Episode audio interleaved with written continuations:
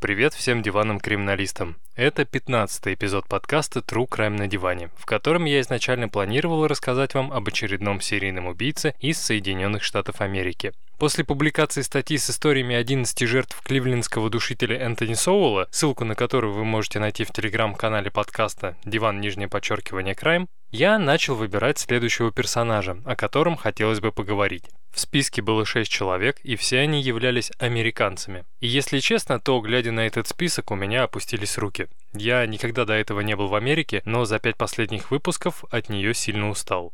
Спустя пару-тройку дней безделия я решил, что 15 эпизод должен отличаться от предыдущих. Взяв первую букву своей фамилии, я начал перебирать страны, начинающиеся на «Б». Соглашусь, логика очень странная, но меня она в этот раз не подвела, потому что, ткнув пальцем в первую попавшуюся страну, я нашел крайне жуткий кейс, о котором раньше ничего не слышал. Как говорится, Янки go home, а мы отправляемся в Брюссель, столицу Бельгии.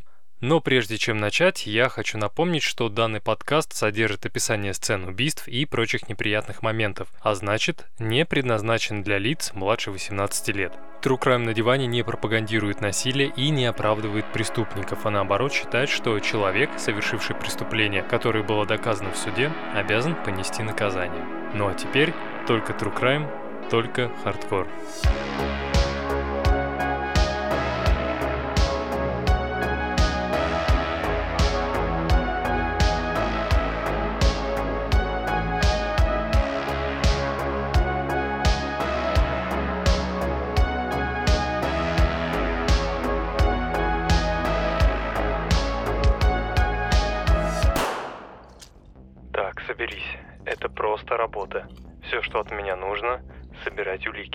Успокаивал себя один из полицейских диггеров, с трудом сдерживающий рвотные позывы от невыносимой вони, смешавшиеся с запахами дизельного топлива и сточных вод, которые, казалось, просачивались через самые мелкие щели из канала Брюссель-Шарлеруа. Он натянул на руки черные резиновые перчатки, поправил высокие резиновые сапоги, которые больше напоминали комбинезон для рыбалки, и сделал глубокий вдох. Легкие вновь наполнились зловонным ароматом затхлого подвала, а в горле появился вкус желчи. «Это просто моя работа», еще раз прозвучало в его голове. Все, что ему сейчас было нужно, сосредоточиться. Детективы Бельгийского министерства юстиции, находившиеся наверху, ждали от него любые улики, позволяющие связать владельца дома с теми жуткими преступлениями, о которых рассказывала его дочь. Диггер взял в руки большое металлическое оцинкованное сито и начал медленно просеивать густую черную слизь, которая тонкими струями сочилась через мелкую сетку. Со стороны это все было похоже на археологические раскопки или на вымывание золота, но вместо драгоценностей или блестящих комочков на сетке показались белые камушки. Он поставил сито на землю и ощупал находку пальцами. Это было именно то, о чем он думал человеческий зуб мудрости, осколки коленной чашечки, части костей пальцев и обрывки нижнего белья. Теперь те самые детективы, находившиеся наверху, уже не считали арестованного несколько дней назад пастора таким уж святым. С каждым часом у них появлялось все больше и больше доказательств того, что Аньес Панди говорила правду про своего отца. Эта правда окажется продолжением национального кошмара, начавшегося пару лет назад. И снова жители маленькой и, на первый взгляд, спокойной Бельгии вынуждены столкнуться с мрачными доказательствами существования серийных убийц на территории страны. Спустя несколько дней после раскопок 23-летняя Зора Бутыри, иммигрантка из Марокко, жившая по соседству, сказала СМИ, что они с мужем уже выставили свой двухэтажный дом на продажу, так как они не хотят жить вместе, напоминающем кладбище. Вы мне скажите, где будет найдено следующее тело? На крыше? В канале перед домом? За годы жизни в этой стране мы привыкли ждать от Брюсселя только плохие новости. Так совпало, что задержание пастора, в чьем доме проводились раскопки, произошло 17 октября 1997 года. За три дня до того, как на улице Брюсселя должны были выйти 350 тысяч человек, что для страны, чье население на тот момент составляло чуть больше 10 миллионов, было довольно много. Что касается населения самого Брюсселя в те годы, оно составляло около 135 тысяч человек. 20 октября 1997 года все эти люди стали частью самой масштабной брюссельской демонстрации, получившей название «Белый марш». В этот день многие бельгийцы, жившие за пределами Брюсселя, приехали в город специально для того, чтобы принять участие в мирном шествии. Кто-то брал с собой белый воздушный шар, кто-то надевал белую куртку, пальто или свитер, кто-то красил лицо белой краской. Этой демонстрацией жители Бельгии хотели показать власти, что настало время вносить серьезные изменения в систему правосудия, а правоохранительным органам нужно уделять больше времени детям. Среди прочих лозунгов можно было слышать прямые оскорбления власти, которая могла быть причастна, по мнению митингующих, к сокрытию преступлений недавно пойманного серийного убийцы по имени Марк Дютру. Именно этот человек стал катализатором, выведшим людей на улицы и продемонстрировавший неспособность полиции и прокуратуры должным образом расследовать сложные преступления, а также пошатнувший веру людей в состоятельность судебной системы и правительства в целом. Тогда потрясенные бельгийцы начали вслух задаваться вопросом, а есть ли в стране какое-либо учреждение, которому можно доверять? После ареста Марка Дютру 13 августа 1996 года гнев бельгийского народа был направлен в основном на самого убийцу. Вскоре гнев переключился на полицию, Министерство юстиции и политиков, так как все они халатно отнеслись к своим должностным обязанностям и позволили маньяку убить своих первых четырех жертв. Недоверие к этим структурам усилилось, когда следователь Жан-Марк Канерот, который собирал доказательства против Дютру, был обвинен в предвзятости и отстранен от дела. Это событие сподвигло бельгийцев выйти на улицы 14 октября с флагами, на которых было написано «Мне стыдно быть бельгийцем». Один уважаемый фламандский писатель по имени Хьюго Клаус сказал в своем интервью местной газете «Коррупция и бесхребетность вечны, а глупость и посредственность сопровождают наше существование. В Бельгии все это чувствуется сильнее, чем в любом другом месте. После всех этих событий на следователей и прокуроров оказывалось огромное давление каждый день, напоминающее о таком грандиозном провале. Я не буду сейчас вам рассказывать, сколько жертв на его счету, так как эта история заслуживает отдельного подкаста, но чтобы вы понимали масштабы катастрофы, то скажу, что бельгийские СМИ прозвали суд над Марком Дютру процессом века. Более тысячи журналистов присутствовали в первый день процесса 1 марта 1997 года. Приговор преступнику был вынесен только спустя 7 лет, в 2004 году. Специально для суда на Дютрум в городе Орлон построили новое здание суда, оборудованное специальной нишей с пуленепробиваемым стеклом. В общей сложности дело насчитывало 440 тысяч страниц. В ходе заседаний было выслушано более 450 свидетелей, а в качестве подозреваемых, помимо самого Дютру, на скамье подсудимых оказалось трое соучастников, в том числе его жена Мишель Мартен. Во время многолетнего расследования не раз появлялась информация о том, что материалы дела якобы подтасованы. Следователи отстраняли от работы по малоубедительным причинам, свидетели исчезали или погибали при сомнительных обстоятельствах, но, к счастью, сейчас можно с полной уверенностью сказать, что все это были слухи. Тем не менее, арест Дютру в августе 1996 года не положил конец жутким открытиям, подрывающим репутацию бельгийской власти. Создавалось впечатление, что он открыл ящик Пандоры. Так, например, в Монсе, городке городке на юге страны полиции не удалось поймать серийного убийцу по прозвищу Расчленитель, который оставлял мешки с частями тел в местах с такими названиями, как Улица Ног или Дорога Скорби. Тем не менее,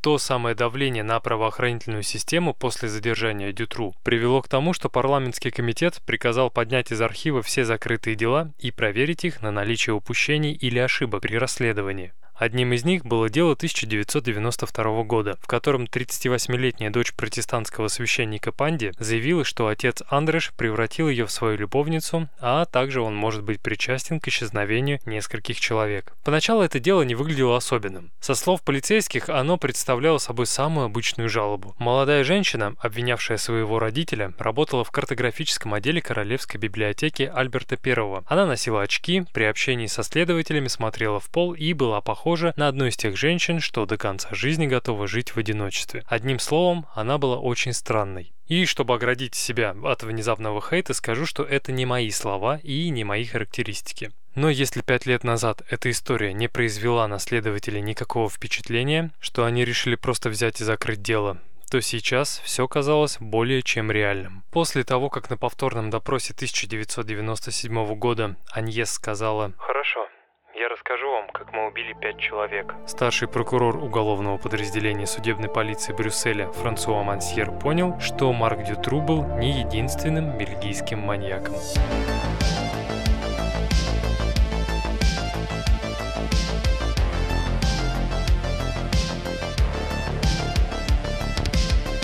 Андрюш Панди родился в 1927 году в бедной венгерской семье в городе Чоп, который на тот момент входил в состав Чехословакии, а сегодня он принадлежит Украинской Закарпатской области. Так как родители с трудом сводили концы с концами, пытаясь прокормить себя и четверых детей, трех мальчиков и одну девочку, они пытались найти альтернативные способы заработка, но вскоре были заключены в тюрьму за кражу.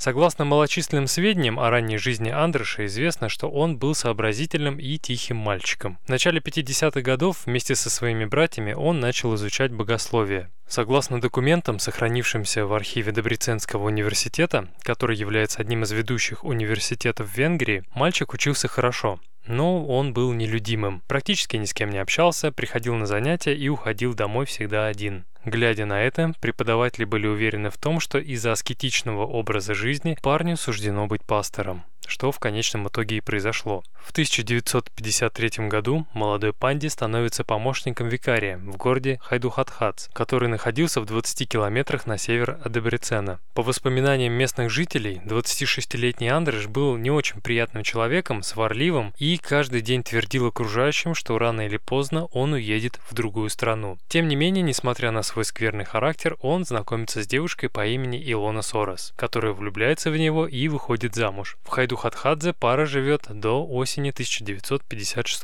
года. В период с 23 октября по 9 ноября в стране проходила Венгерская революция, или, как ее называли в советских источниках, Венгерский контрреволюционный мятеж. Этот момент, конечно, можно было опустить, так как он практически никак не влияет на ход нашего кейса, но я все равно введу вас в курс дела, так как это было важным историческим событием. Но чтобы не превращать выпуск в исторический, постараюсь быть максимально кратким. Наверное, главной предпосылкой будущей революции 1956 года стало участие Венгрии во Второй мировой войне войне на стороне нацистской Германии, после которой страна попала в зону советской оккупации. Начиная с 4 ноября 1945 года по 1949 год Венгерская партия трудящихся, она же Коммунистическая партия, медленно, но верно шла к власти. В итоге, благодаря советским войскам, партия стала единственной легальной политической силой в стране. После смены власти лидер Коммунистической Венгерской партии трудящихся Матьеш Ракоши, прозванный лучшим учеником Сталина, сразу же установил личное подобие диктатуры диктатуры, занимаясь копированием сталинской модели управления в СССР. Он проводил ускоренную индустриализацию и принудительную коллективизацию, боролся с католической церковью и подавлял любое инакомыслие. Управление госбезопасностью завело досье на миллион жителей Венгрии, то есть более чем на 10% от всего населения, включая стариков и детей. Также 650 тысяч из них подверглись различным преследованиям, а около 400 тысяч получили различные сроки тюремного заключения или лагерей лагерей. В основном их направляли на тяжелые работы в шахтах и каменоломнях. Все эти исторические события подогревали недовольство в обществе, которые в итоге вылились в демонстрацию, прошедшую 23 октября 1956 года в Будапеште. Сперва демонстрация была малочисленной, но к трем часам дня она насчитывала уже более 300 тысяч человек. И незаметно для самих участников митинг перерос в революцию, главным требованием которой было избавление страны от просоветского тоталитарного режима. Но 8 ноября 1956 года года советскими войсками были подавлены последние очаги сопротивления восставших. Революция была окончена. Но для Андреша Панди все только начиналось. Он воспользовался неспокойной постреволюционной обстановкой и покинул Венгрию вместе с женой. Сперва они перебираются в швейцарский Базель, а весной 1957 переезжают в Бельгию. Самое интересное, что в те годы венгерским эмигрантам было довольно просто найти себе второй дом в Западной Европе, которая в свою очередь не требовала на это никаких официальных бумаг, справок или документов. И вместо того, чтобы поселиться в каком-нибудь маленьком бельгийском городке с небольшой паствой, Андрош перебирается в столицу, в Брюссель, где его, если можно так сказать, уже ждала венгерская община численностью около 4000 человек. Вес его фигуре добавляло рекомендательное письмо самого известного протестантского теолога того времени Карла Барта. Пользуясь доверчивостью своих соотечественников, Панди становится стержнем венгерского протестантского общества, совершая богослужение сразу в двух храмах – в Брюсселе и Льеже. В этом же году у Илоны и Андреша рождается дочка, которую они называют Аньес. Через 4 года на свет появляется сын Даниэль, а в 1996 году рождается второй мальчик по имени Золтан. Как вспоминали прихожане, дети Андреша всегда носили старую поношенную одежду и молчали в присутствии других людей. Забегая вперед, хочу сказать, что на повторном допросе Анья Спанди называла отца жестким тираном, который становился собой только в стенах собственного дома. Но к этому мы еще вернемся чуть позже.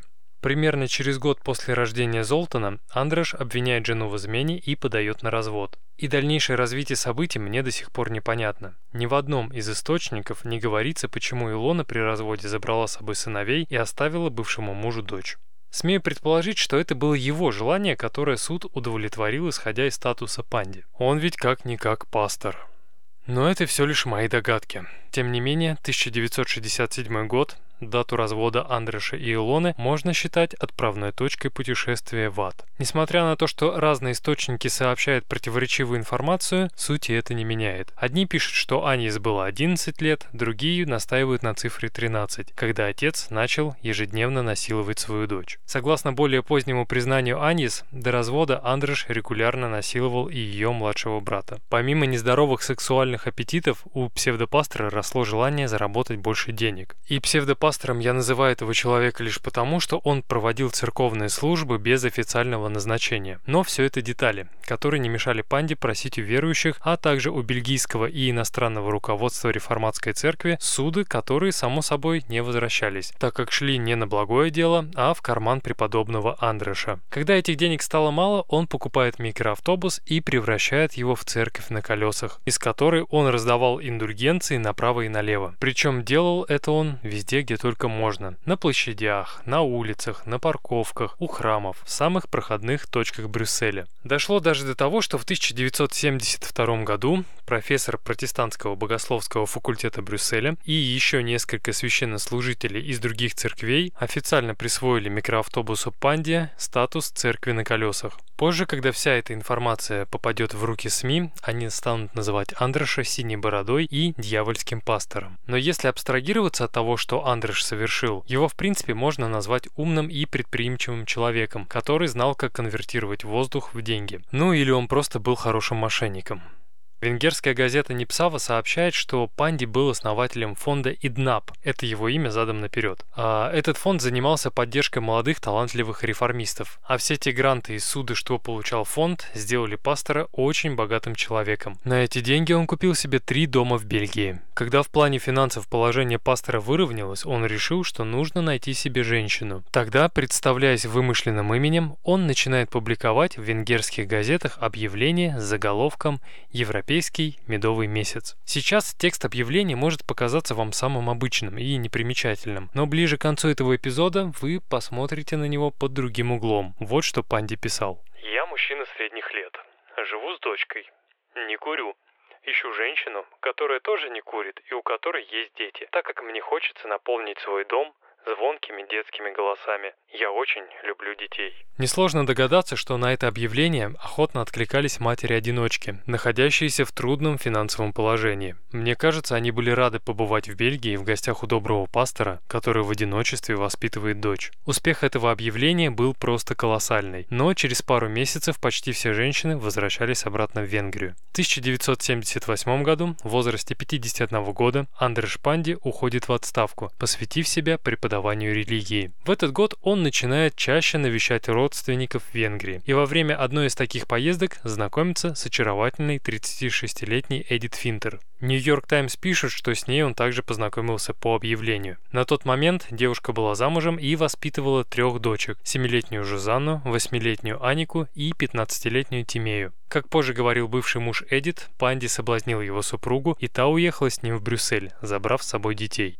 В 1979 году пара поженилась. Вскоре после свадьбы у них родилось двое детей. Андреш-младший в 1980 и Река в 1981 году. Теперь дом Панди был полон детей. Вот только звонкого смеха в нем слышно не было. Наоборот, мужчина начинает вести себя грубо и холодно, а также устанавливает свои жесткие правила. Но первое, что он делает, меняет имена двум дочерям Эдит. Аника становится Тюнде, а Жузанну теперь зовут Андреа. Помимо этого, для всех детей были установлены крайне жесткие правила. Никто из них без его согласия не имел права выходить на улицу и контактировать с внешним миром. Во время школьных каникул каникул Панди заставлял детей на несколько раз перекрашивать мебель в доме. Все это было сделано для того, чтобы дети были заняты каким-то делом и не просились на улицу. Также старшая дочь Аньес рассказывала, что ее отец каждый день читал детям протестантские религиозные книги. Он собирал всех в своем темном кабинете без окон, в котором мерцала лишь одна лампочка, усаживался на удобный резной стул, а детей рассаживал на полу. Известно, что Аньес доставалось больше остальных. Мало того, что изнасилования все это время продолжались, так еще она стала для отца объектом издевательств. Панди придумал специальный ритуал для тех случаев, когда девочке нужно было о чем-то с ним поговорить. Она должна была через дверь в часовню, установленную в доме, пройти через галерею с религиозными статуэтками, а после разговора выйти в другую дверь. Стоило ошибиться, наказание было неминуемым. Но самым отвратительным было то, что помимо Анис и жены, Панди начал вовлекать в свои больные сексуальные фантазии пачериц, говоря им, что это или лечение, или желание научить, как себя вести с будущим мужем.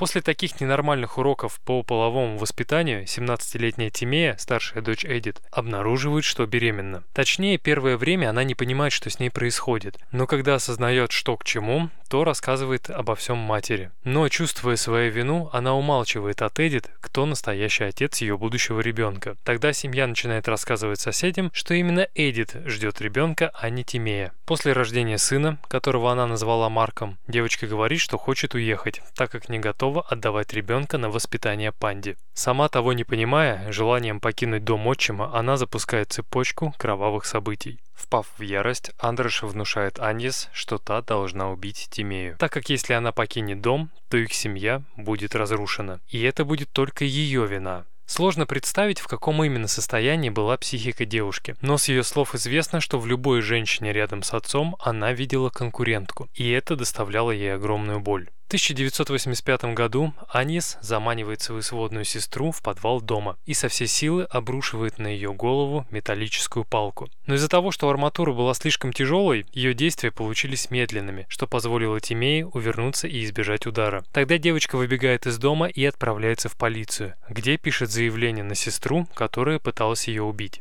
На допросе Анис говорит, что никто никого убивать не хотел, и как ни странно, полицейские ей верят. Плюс ко всему, Андреш убеждает девочку забрать заявление, и дело тут же закрывают. Но не дожидаясь того, как будут развиваться события, Тимея забирает сына и переезжает в Канаду. Выходит замуж, меняет имя и фамилию, а после возвращается в Венгрию. Известно, что в последующие годы Андреш и Анис будут трижды приезжать в Канаду, чтобы найти Тимею, дабы та никому не рассказала о том, что происходило в их доме.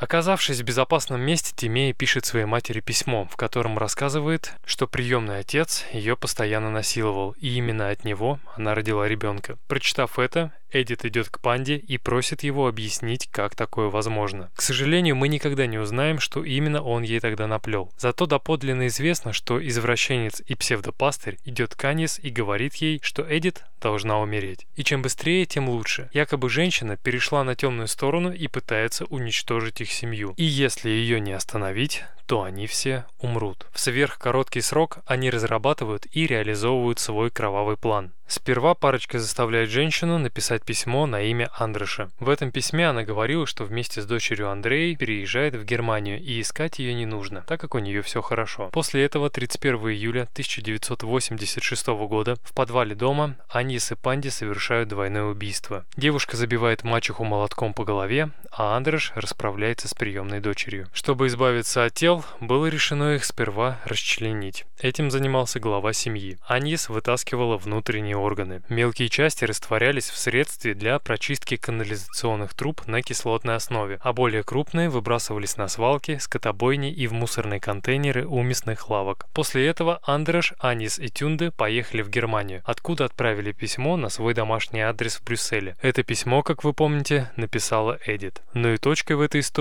как думал Панди, станет его фееричное обращение в полицию, где он, тряся перед лицом офицера письмом, рассказал, что его жена, которую он вывез из загнивающей коммунистической Венгрии уехал в Германию, и теперь он вынужден воспитывать двоих дочерей один. Но несмотря на то, что данный перформанс показался офицерам убедительным, и они даже сделали у себя какие-то пометки на этот счет, точку в этой истории ставить было рано.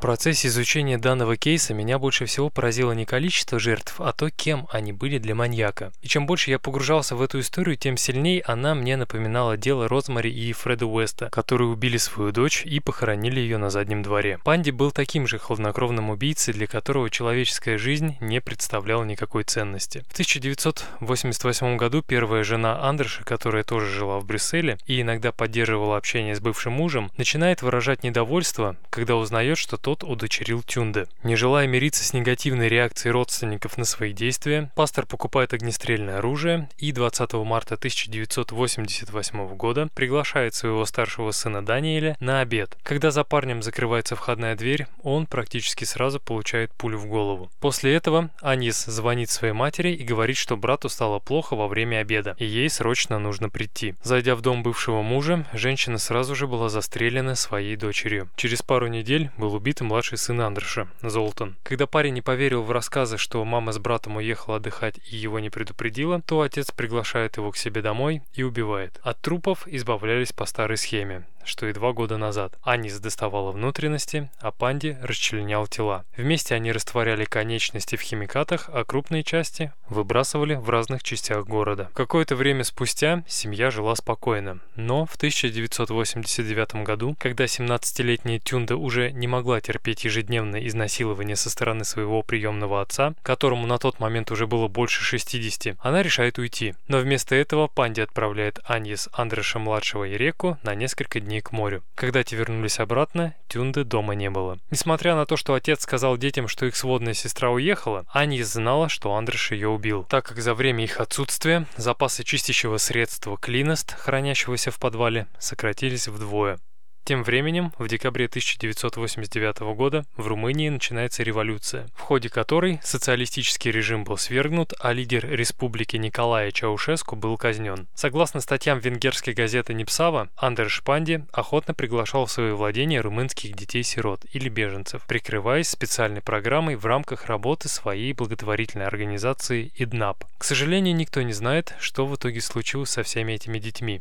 Также известно, что в этом же году голландский пастор Андреас Денбродер, хорошо знавший Панди, во время одного из визитов в Венгрию встречает родственников Эдит Финтер и начинает интересоваться, как у той дела, на что родственники отвечают, что долгое время не получали ни от женщины, ни от ее детей никаких вестей. И так как полиция не расследовала исчезновение женщины, пастор пишет письмо в Министерство юстиции Бельгии и королеве Фабиоле с просьбой разобраться в этом деле и провести официальное расследование.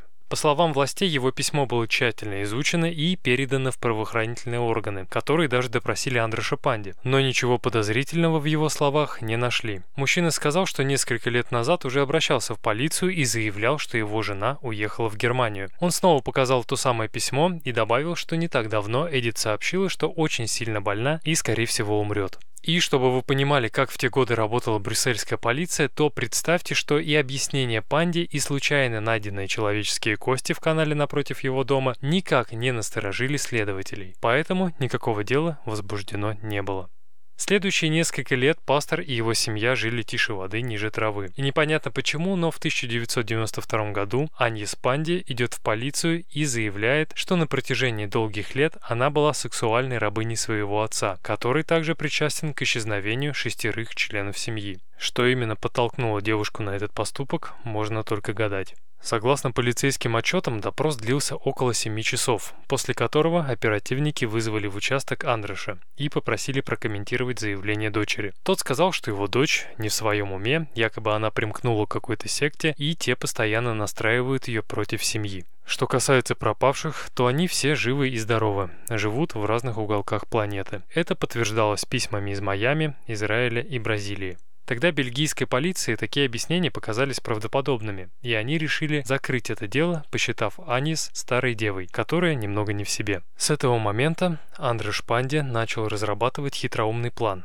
который в будущем мог бы защитить его от повторных визитов полиции. Он покупает дом в венгерском городе Дунакисе, где начинает проводить большую часть времени. Здесь он пишет огромное количество анонимных писем для Интерпола и бельгийской полиции, в которых представляется разными людьми, которые якобы видели пропавших детей пастора во Франции, Венгрии и даже в Южной Америке. В дополнение к этому на деньги своего фонда ИДНАП он нанимает молодых актеров, которым предлагает сыграть роли его сыновей и приемных дочерей. Он объяснил молодым людям, что в скором времени будет снимать фильм о своей жизни. Поэтому в рамках кастинга ему необходимо снимать весь процесс на видео. Начинающие актеры, конечно же, согласились. И возможно о деле Андреша Панди мы бы никогда не узнали, если бы бельгийская полиция не задержала в 1996 году серийного убийцу Марка Дютру, который, как я уже говорил в начале, стал катализатором для повторного расследования старых дел. Просматривая архивные дела, закрытые десятки лет назад, следователям на глаза попадается папка с делом протестантского священника, которого дочь обвиняла в систематических изнасилованиях и убийстве шестерых членов семьи. На этот раз, изучив стенограммы допросов пятилетней давности, прокуратура заинтересовалась этим делом, понимая, что, возможно, тогда они допустили серьезную ошибку, и первым делом они обращаются в венгерскую полицию, которая заключает, что Андреш Панди действительно может быть причастен к исчезновению большого количества женщин на территории страны. Следователи выяснили, что у пастора был домик на берегу Дуная, куда он часто приезжал и очаровывал местных жительниц, предлагая беззаботную жизнь в Брюсселе. Полицейским удалось допросить двух женщин, Еву Кинч и Маргарет Мадьяр, которые утверждали, что обе приняли приглашение Панди в надежде стать его женами. По их словам, после переезда Андреш заставлял их готовить и убирать и категорически запрещал выходить на улицу, так как, говоря на венгерском, они будут вызывать у окружающих подозрения. Спустя какое-то время Ева и Маргарет попросили его отвезти их обратно, так как передумали выходить за него замуж. И что странно, тот так и сделал. Также венгерские полицейские выяснили, что подобных знакомств у Панди было очень много. Это были те самые женщины, которые откликались на его газетные объявления в надежде провести незабываемый европейский медовый месяц. К сожалению, следователям так и не удалось точно установить, сколько человек покинуло Венгрию и сколько вернулось обратно. Зато некоторые из них в интервью газете Netherlands Dagblad признались, что дома у Андерша было просто огромное количество чистящих средств, которые якобы остались после недавнего ремонта. Когда вся эта информация всплыла на поверхность, брюссельская полиция решила, что им нужно срочно повторно допросить Анье Спанди. Когда девушка прибыла в Брюссельский дворец правосудия, ее встретил старший прокурор уголовного подразделения судебной полиции Франсуа Мансьер. На протяжении нескольких часов он внимательно слушал ее историю, но единой картины почему-то не складывалось. В рассказе девушки было очень много пробелов. Тогда прокурор спросил, а не хочет ли она немного прогуляться по дворцу, пока они с коллегами ходят в магазин, и та согласилась. Спустя 16 лет Мансьер дал интервью одной бельгийской газете, в котором рассказал, что происходило дальше. «Помню, что был полдень. Анья сказалась милой и добродушной. Этим можно было воспользоваться. Мы прекрасно понимали, что, скорее всего, ее отец будет отрицать свою вину. Поэтому было необходимо получить от Аньес максимум информации. Когда мы пошли в магазин, я спросил, а не хочет ли она перекусить. И та сказала, что не отказалась бы от сэндвича с сыром. И то, что было дальше, я никогда не забуду. Откусив немного от сэндвича, девушка начала объяснять прокурору, насколько это сложно снимать человеческую кожу с трупа, особенно в области суставов между бедром и тазом. Также Анис рассказала, что перед расчленением ее отец высыпал на пол опилки, которые с легкостью впитывали кровь. Но самым жутким, по словам Ансьера, было то, с каким спокойствием Анья съела свой сырный бутерброд и рассказывала, как они пилили и резали трупы мясницкими ножами. Иногда, держа сэндвич в руке, она демонстрировала, как поступала со своими братьями, сестрами, матерью и мачехой.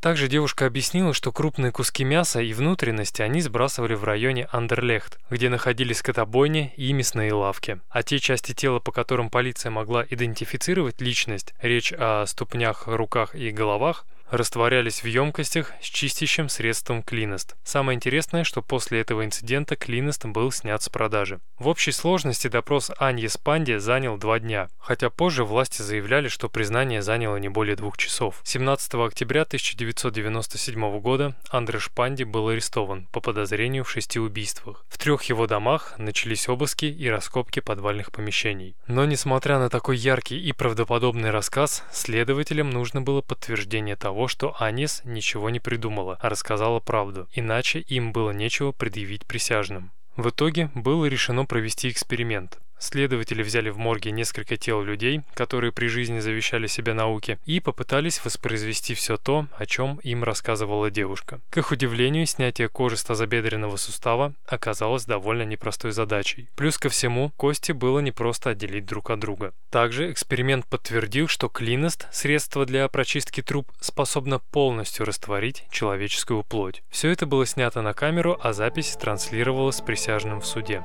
Когда в конце допроса Мансьер спросил Аньес, что она чувствовала, когда расчленяла родных, та сказала, что ей было холодно.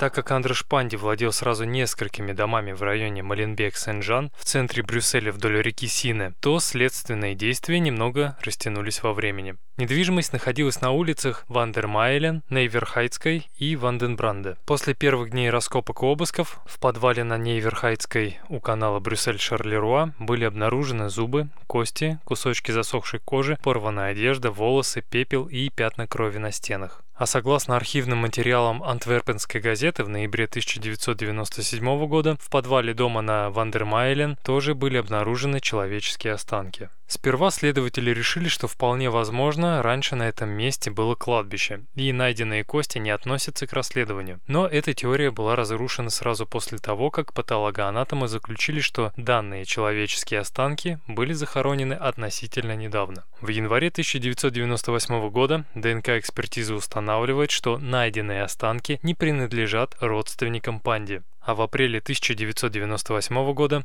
норвежская лаборатория устанавливает, что останки, найденные на Вандермайлен, принадлежат семерым женщинам в возрасте от 35 до 55 лет и одному мужчине в возрасте от 18 до 23 лет. После этого брюссельская полиция делает официальное заявление, что на счету дьявольского пастора более 10 жертв. Кем они были, до сих пор неизвестно.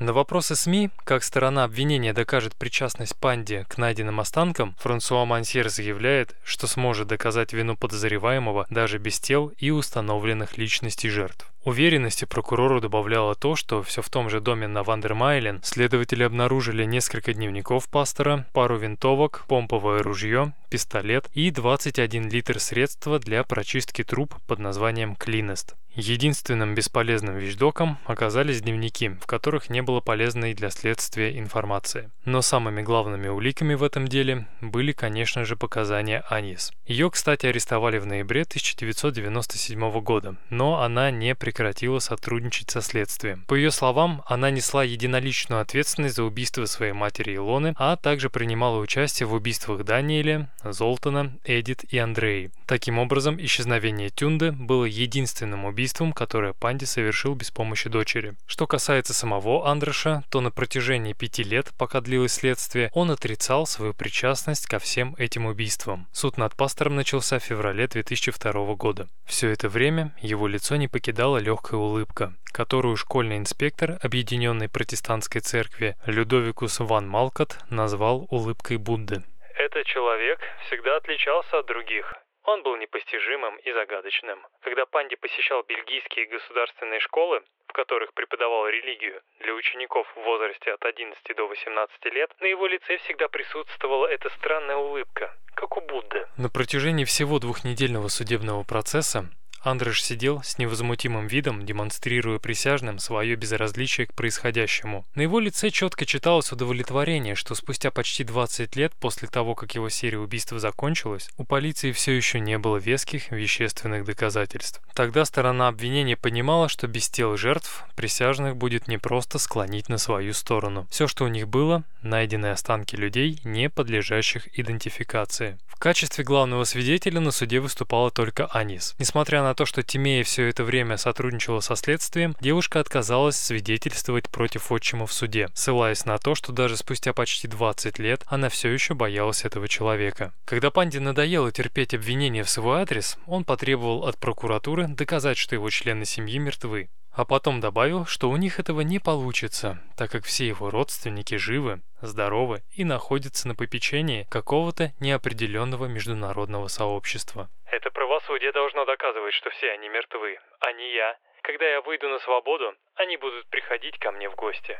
Какой-то момент у всех присутствующих начало складываться впечатление, что пастор просто насмехается над стороной обвинения, утверждая, что незадолго до задержания он контактировал со своими пропавшими детьми, а после выдержанной театральной паузы добавил, что делал это через ангелов. Но, как позже скажут наблюдатели и СМИ, прокуратура была неумолима. Кто-то может сказать, что это было чересчур, но на тот момент прокурор посчитал необходимым продемонстрировать присяжным видео, с какой скоростью чистящее средство Клиност разъедает человеческие останки. После этого назначенные судом психологи характеризовали Андреша как человека с нарциссическим расстройством личности, а также параноидальными и антисоциальными чертами. В своей финальной речи Панди сказал, что судебный процесс больше похож на Инквизицию, где его выставляют в роли ведьмы. Сюда же он приплел какие-то ссылки на Библию, разглагольствование о падении Римской империи и суде над Сократом. Но вся эта речь сводилась к тому, что он никого не убивал и не насиловал. Останки в его домах – это старые кладбища, а беременность падчерицы Тимеи – это результат того, что девочка вытерлась полотенцем, на котором была его сперма после занятия секса с женой. После 12-часового совещания 8 марта присяжные признали Панди виновным в шести убийствах и изнасилованиях дочерей. Он был приговорен к пожизненному заключению. В свою очередь, Анья Спанди была признана виновной по пяти пунктам обвинения и в попытке убийства своей сводной сестры Тимеи и была приговорена к 21 году тюрьмы. Как сообщает газет Ван Антверпен, в 2012 году Андрей Шпанди решил подать заявление на УДО, последовав примеру Марку Дютру, сделавшего то же самое за неделю до этого. Обоим преступникам в условно-досрочном освобождении было отказано. Спустя год, в ночь с 22 на 23 декабря 2013 года, в возрасте 80 56 лет, бывший венгерский пастор скончался в своей камере в тюрьме в Брюге. Согласно бельгийским законам, когда заключенный умирает, то бремя похорон ложится на плечи его родственников. Но сын и обе дочери отказались в этом участвовать. Поэтому тело покойного какое-то время лежало в тюремном морге, а после руководство исправительного учреждения приказало закопать пастора на местном кладбище в тайне от общественности. На этой короткой погребальной церемонии присутствовал только Андреш-младший, которому на тот момент был 21 год. Известно, что после ареста отца парень сменил имя, фамилию и поступил во Фламандский университет. Как сложилась дальнейшая судьба Реки, а также Тимея и ее сына Марка, неизвестно. И здесь мне хочется выразить огромное уважение бельгийской прессе, что она решила не преследовать детей, а просто оставила их в покое. Как сообщает издание Der Standard, в конце апреля 2008 года суд предоставил возможность детям пастора забрать любое имущество из трех домов, которое не было приобщено к делу в качестве улик. Помимо этого, Тимея, Река, Андреш-младший и Анис подали гражданские иски к отцу на получение моральной компенсации. Последняя получила ни много ни мало 10 тысяч евро. Что касается самой Анис, известно, что в 2010 году после 13 лет заключения 50-летняя женщина была освобождена условно условно-досрочно. Источники сообщают, что за эти годы она победила рак груди и стала образцовой заключенной. Перед тем, как выпустить ее на свободу, руководство тюрьмы провело обширную психиатрическую экспертизу, которая показала, что вероятность рецидива практически отсутствовала, так как отец больше не мог влиять на дочь и приказывать ей убивать. После освобождения они с Панди надели на ногу электронный браслет, отслеживающий местоположение, и поселили в одном из монастырей в Брюге. Спустя год браслет был снят. Все то же издание The Standard сообщает, что в конце мая 2011 года Анье Спанди было разрешено работать в библиотеке Кноки Хейст. Причем эта работа была исключительно волонтерской и длилась пару часов, как правило, утром, когда библиотека была еще закрыта для публики. Также женщине категорически запрещалось контактировать с посетителями.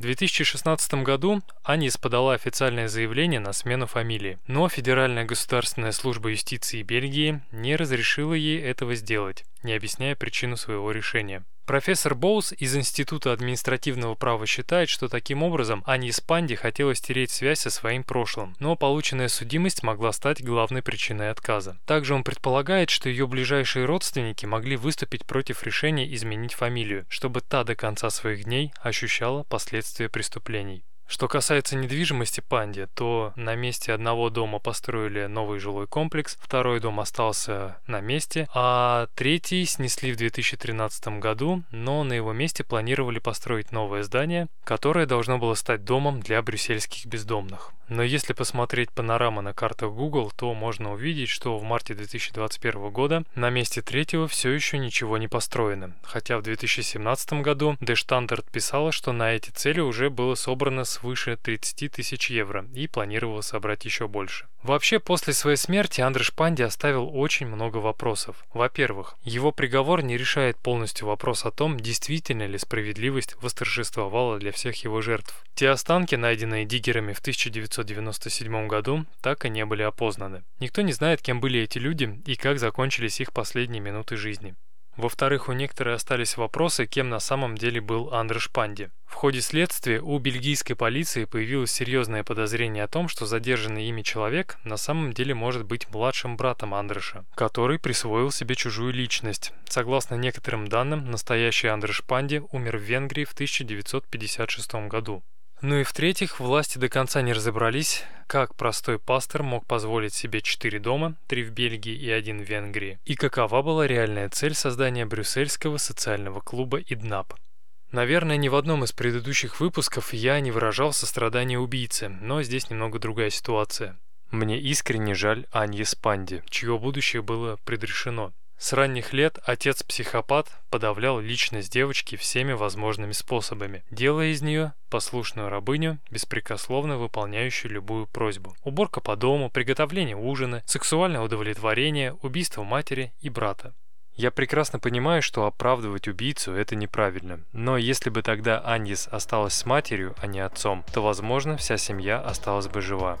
Иронично, что 14 эпизод подкаста про Энтони Соуэлла я заканчивал правильными проникновенными словами пастора Ларри Харриса, который говорил, что нужно чаще признаваться в любви родным и близким, так как никто не знает, какая из наших с ними встреч может оказаться последней.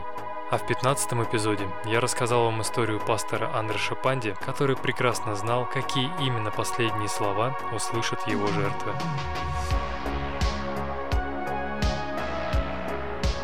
Мои дорогие диванные криминалисты, по традиции благодарю каждого из вас за то, что дослушали эпизод до конца. Не знаю, задумывались ли вы или нет, но поиск основных и дополнительных материалов, написание сценария, запись и монтаж отнимают не только время, но и энергию. Поэтому все те комментарии в Инстаграме, ВКонтакте и Телеграме, а также личные сообщения, служат для меня отличной мотивацией не останавливаться и делать подкаст дальше. Он существует для вас и благодаря вам. Поэтому еще раз выражаю вам огромную благодарность. На этом у меня все. Встретимся в следующем эпизоде. Пока.